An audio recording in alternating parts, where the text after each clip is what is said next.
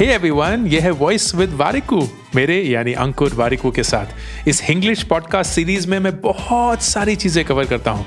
Career relationships personal finance success failure और frankly कुछ भी और जो समय जहन में आता है। हर हफ़्ते थर्सडे को आपके फेवरेट पॉडकास्ट प्लेटफॉर्म पर एक नया एपिसोड वॉइस विद वारिकू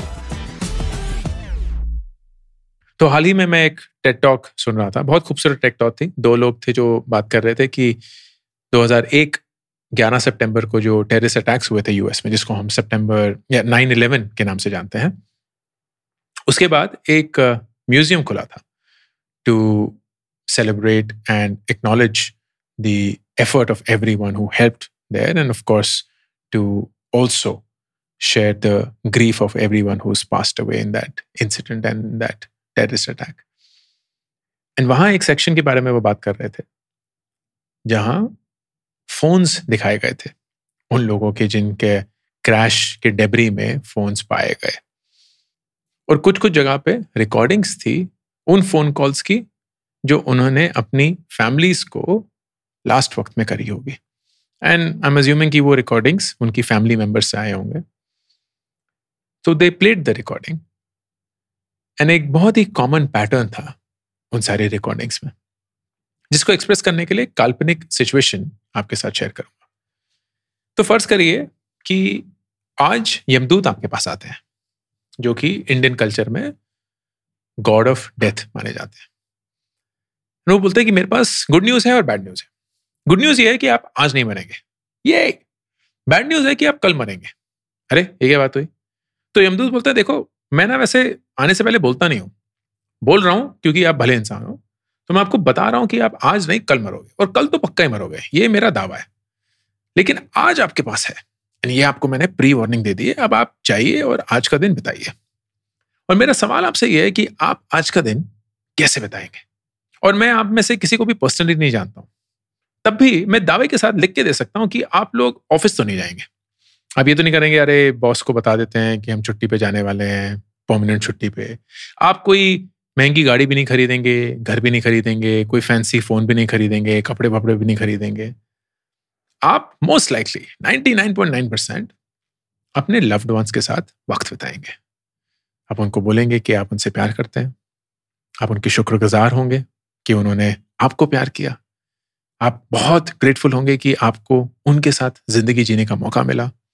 आप उनके साथ वो सारे पुराने पल याद करेंगे।